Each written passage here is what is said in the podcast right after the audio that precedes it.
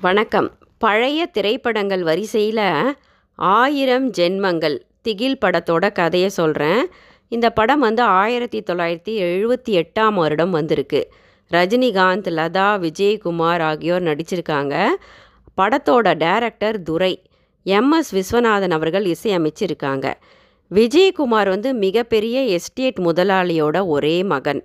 விஜயகுமாருக்கும் லதாவுக்கும் திருமணம் ஆகுது புதிதாக ரெண்டு பேரும் ரொம்ப சந்தோஷமாக அந்த எஸ்டேட்டில் வாழ்ந்துக்கிட்டு இருக்காங்க. லதாவுடைய அண்ணன் யார் பார்த்தீங்கன்னா அவர் ஒரு டாக்டர் அவர் தான் ரஜினிகாந்த். ரஜினிகாந்த் என்ன பண்ணுறாரு தன்னுடைய தங்கையோட வீட்டுக்கு வராரு. வந்து எஸ்டேட்டை சுற்றி பார்க்கறதுக்காக சில நாள் தங்குறாரு. லதாவும் விஜயகுமாரும் புதுமண தம்பதிகள் இல்லைங்களா? அவங்க எஸ்டேட்டை சுற்றி பார்த்துக்கிட்டு இருக்காங்க. லதா வந்து புதிதாக திருமணமாகி வந்ததுனால இந்த எஸ்டேட்டை ரொம்ப சந்தோஷமாக ஆவலாக சுற்றி பார்த்துக்கிட்டு இருக்கா. அப்படி சுற்றி பார்த்துக்கிட்டு இருக்கும்போது ஒரு மலை அருவிக்கிட்ட வராங்க. லதா என்ன பண்ணுறா துள்ளி குதித்து அந்த அருவியை ஓடி ஓடி ரசித்து பார்க்குறா ஆனால் விஜயகுமார் மட்டும் மனதில் ஏதோ ஒரு வேதனையோடு இருக்கார். அந்த லதா வந்து லதா என்ன பண்ணுறா அங்கே இருந்த அருவிக்கிட்ட வந்து உட்கார்ந்து அந்த தண்ணியில் தன்னுடைய கால்களை நினச்சி இப்படியும் அப்படியும் சலசலன்னு ஆட்டிக்கிட்டு இருக்கா. அப்படி கால்களை தண்ணீரை வச்ச உடனே அவளுக்கு சிலிர்ப்பு ஏற்படுது. சிலிர்ப்பு ஏற்பட்டு உடம்பெல்லாம் ஒரு மாதிரி ஆயிடுது. எதிரில் பார்த்தா ஒரு கால்கள் இல்லாத வெள்ளை உருவம் ஒன்று இப்படியும் அப்படியும் அசைஞ்சி அவள் முன்னாடி நிற்கிறத அவளால் பார்க்க முடியுது. பார்த்து பயந்து அலறி போயிடுறா. தன்னோட கணவன்கிட்ட சொல்கிறா இங்கே ஏதோ ஒரு உருவம் இருக்குது எனக்கு ரொம்ப பயமாக இருக்குது அப்படின்னு. நீ சும்மா காற்றுல அசையிறத பார்த்து ஏதோ சொல்கிற சரி விடு போகலாம் அப்படின்னு ரெண்டு பேரும் கிளம்பி தங்களுடைய வீட்டுக்கு வந்துடுறாங்க. அப்படி வரும்போது கூட லதாவுக்கு உணர்வு என்ன தோணுதுன்னா ஏதோ ஒரு கால் இல்லாத அந்த வெள்ளை உருவம் தொடர்ந்து தங்களை தொடர்ந்து வந்துக்கிட்டு இருக்குது போல் லதாவுக்கு தோன்றுது. ரொம்ப பயந்து போயிடுறா லதா. வீட்டுக்கு வெளியவும் ஜன்னல் வழியாக பார்க்கும்போது அந்த உருவம் வீட்டை சுற்றியே போய்கிட்டு வந்துக்கிட்டு இருக்கு ஏதோ சோகமான பாடலை பாடிக்கிட்டே போகிறா போல தெரியுது. ஜல் ஜல்னு வெள்ளை உருவத்தில் யாரோ அடிக்கடி போவது போல் அவளுக்கு தோணுது. பயந்து போயிடுறா. தன்னோட கணவன்கிட்ட சொன்னாலும் அவரும் நம்ப மாட்டேங்கிறாரு. லதாவோட கண்ணுக்கு மட்டும்தான் தெரியுது. வெளியில் சுற்றிக்கிட்டு இருந்த அந்த வெள்ளை உருவமானது கொஞ்சம் கொஞ்சமாக வீட்டுக்குள்ளே வர ஆரம்பிச்சிடுச்சு. வீட்டுக்குள்ளே வந்து விஜயகுமார் பக்கத்தில் அந்த உருவம் உட்காருது. காற்றில் அசையுது. அங்குமிங்கும் போகுது. லதா பயந்து அலறி போகிறா இப்போது கொஞ்சம் கொஞ்சமாக லதா கிட்ட நெருங்க ஆரம்பிக்குது. அந்த கால்கள் இல்லாத வெள்ளை உருவம். அந்த வெள்ளை உருவம் கொஞ்சம் கொஞ்சமாக லதாவை நெருங்க ஆரம்பிக்குது. அவ கிட்ட வந்து அவளை தொட வரும்போது அவ கத்தி கீழே உருண்டு விழுந்து அடிபட்டுடுது லதாவுக்கு. அந்த உருவம் இப்போ தள்ளி போயிடுது.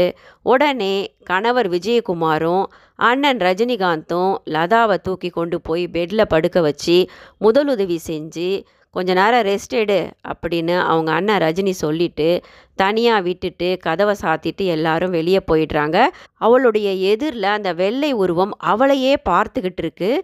பயந்து அலற அவ வாய் எடுக்கும்போது அவளால் கத்தவே முடியல. அந்த உருவம் அப்படியே அவளுடைய உடலுக்குள்ளே நுழைஞ்சிடுது. உருவம் மட்டும் லதாவுடையது. உள்ளே இருக்கிற ஆன்மா வேற ஏதோ ஒரு ஆவி. அதனால் இப்போ லதாவுடைய நடவடிக்கைகள் எல்லாமே மாறி போயிடுது. சூரியகாந்தி பூவை ஒத்த சூரியகாந்தி பூவை தினமும் வச்சுக்கிறா லதா.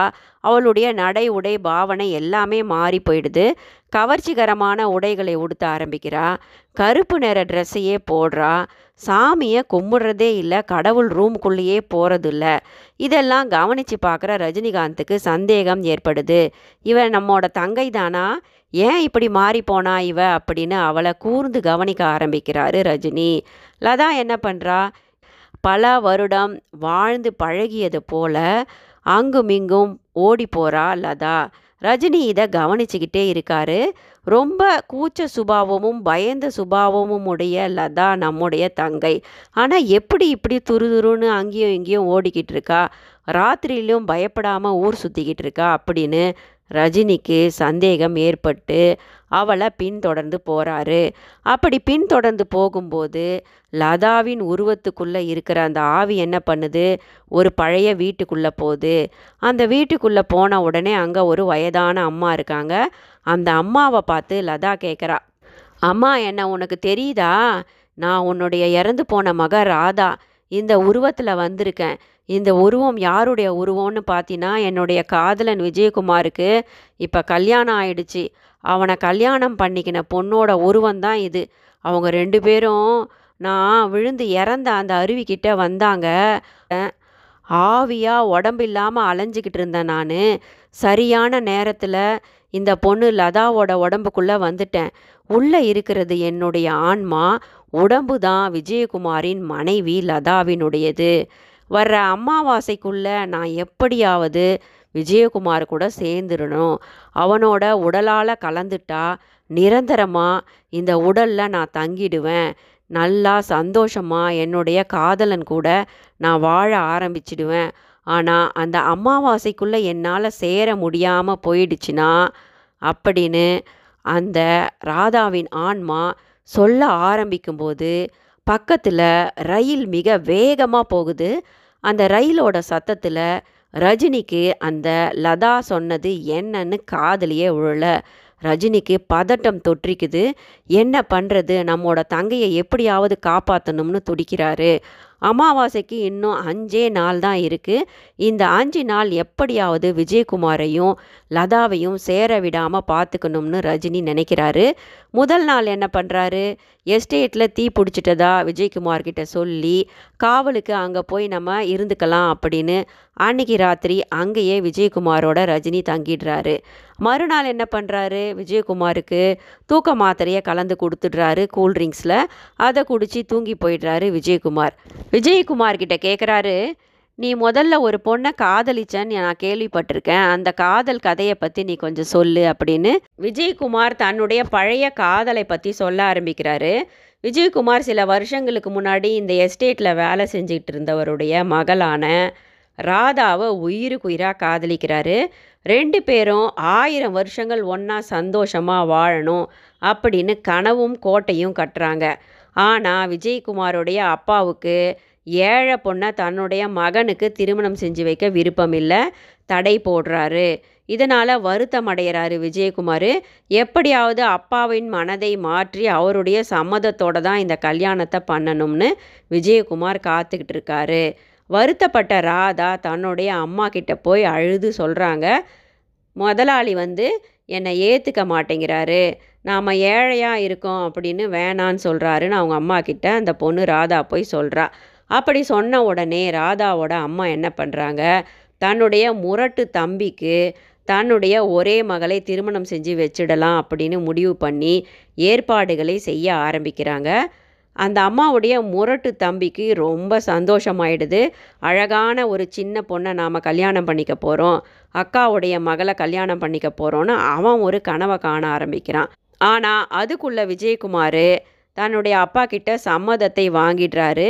இதை தெரிஞ்சுக்கிட்ட அந்த முரட்டு மாமன் தனக்கு அக்காவுடைய மகள் கிடைக்க மாட்டா கை நழுவி போயிடுவா அப்படின்னு தெரிஞ்சு அந்த பொண்ணை துன்புறுத்தி அவகிட்ட தப்பாக நடக்க முயற்சி செய்கிறான் அவளை இங்கும் அங்கும் துரத்திக்கிட்டே ஓடுறான். அந்த பொண்ணு தன்னை காப்பாற்றிக்கிறதுக்காக மலையும் காடுமா ஓடிக்கிட்டு இருக்கா? அப்படி ஓடும்போது அந்த மலை அருவிக்கிட்ட வந்துடுறாங்க. வந்தபோது அவகிட்ட தவறாக நடக்க அந்த முரடன் முயற்சிக்கும்போது அந்த பொண்ணு மேலே மலையிலிருந்து விழுந்துட்டா. விழுந்தவ பாறையில் விழுந்து அடிபட்டு இறந்தும் போயிட்டா. இறந்து போயிட்டவளுடைய ஆன்மாவானது அல்ப ஆயுசில் இறந்துட்டதுனால அந்த மலை அருவியிலேயே ஆவியாக சுற்றிக்கிட்டு இருந்திருக்கு. அது தெரியாத விஜயகுமாரும் விஜயகுமாரின் மனைவி லதாவும் அங்கே போனபோது என் மனைவிக்குள்ளே இப்போ போயிடுச்சு. இதை இப்போ புரிஞ்சுக்கிட்டாரு ரஜினிகாந்த். தன்னுடைய தங்கையையும் தங்கையின் வாழ்க்கையையும் எப்படியாவது காப்பாற்றிடணும்னு ரஜினி நினைக்கிறாரு. அதற்கான முயற்சிகளை செய்ய நினைக்கிறாரு. நாட்கள் நெருங்கிக்கிட்டே இருக்கு. அமாவாசைக்குள்ளே எப்படியாவது ரெண்டு பேரையும் சேராமல் தடுத்துடலாம்.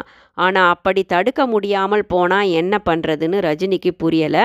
அதனால் ராதாவின் அம்மாவை போய் பார்க்குறாரு அந்த அம்மா கிட்ட கேட்குறாரு அம்மா என்னுடைய தங்கை லதாவோட உடம்புல தான் உங்கள் பொண்ணு ராதாவுடைய ஆன்மா இருக்குது அவங்க இறந்து போனது போயிட்டாங்க. ஆனால் என்னுடைய தங்கையின் வாழ்க்கையை நான் காப்பாற்றணும்னு நினைக்கிறேன். அதுக்கு நீங்கள் உதவி செய்யணும் அப்படின்னு கேட்கும்போது அந்த அம்மா பதிலே சொல்லாமல் உள்ளே போய் அழறாங்க. அப்படி அவங்க அழும்போது லதாவோட ஆன்மா உடம்பு இல்லாமல் சுற்றிக்கிட்டு இருக்கு இல்லைங்களா?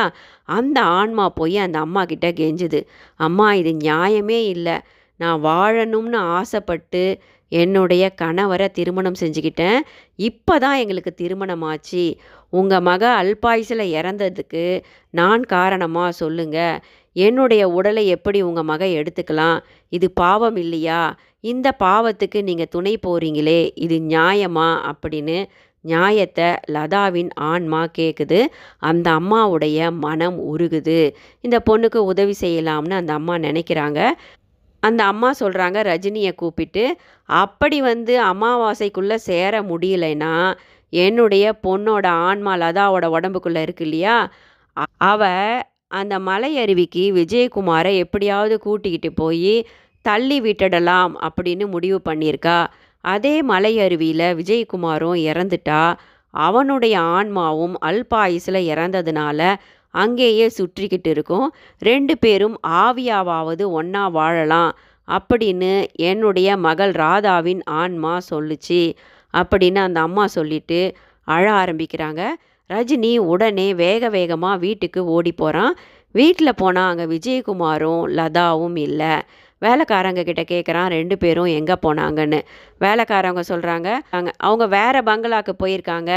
இனிமேல் அங்கே தான் இருப்பேன்னு சொல்லிட்டு போயிருக்காங்க கொஞ்ச நாளைக்கு அப்படின்னு வேலைக்காரன் சொல்கிறான் உடனே ரஜினி வேக வேகமாக விஜயகுமாரியும் லதாவையும் பின்தொடர்ந்து போகிறாரு அதுக்குள்ளே இருட்டி நடுராத்திரி ஆயிடுது. அந்த ராத்திரி ஆயிட்டதுனால ரஜினிக்கு ரொம்ப பயமாயிடுது. அங்கே போய் அந்த பங்களாவுக்கு தீ வச்சிடுறாரு ரஜினி. தீ ஏற்பட்டதுனால விஜயகுமாராலையும் லதாவாலையும் ஒன்று சேர முடியலை. லதாவின் உருவத்தில் இருக்கும் ஆன்மா ராதாவுக்கு கோபம் அதிகமாகுது. கோபத்தில் ரஜினியை தாக்குது அந்த உருவம். உடனே ரஜினி விஜயகுமாரை எப்படியாவது காப்பாற்றிடணும் அப்படின்னு நினைக்கிறாரு. விஜயகுமார் மயங்கி போய் லதா சொல்கிற எல்லாத்தையும் கேட்டுக்கிட்டு இருக்காரு.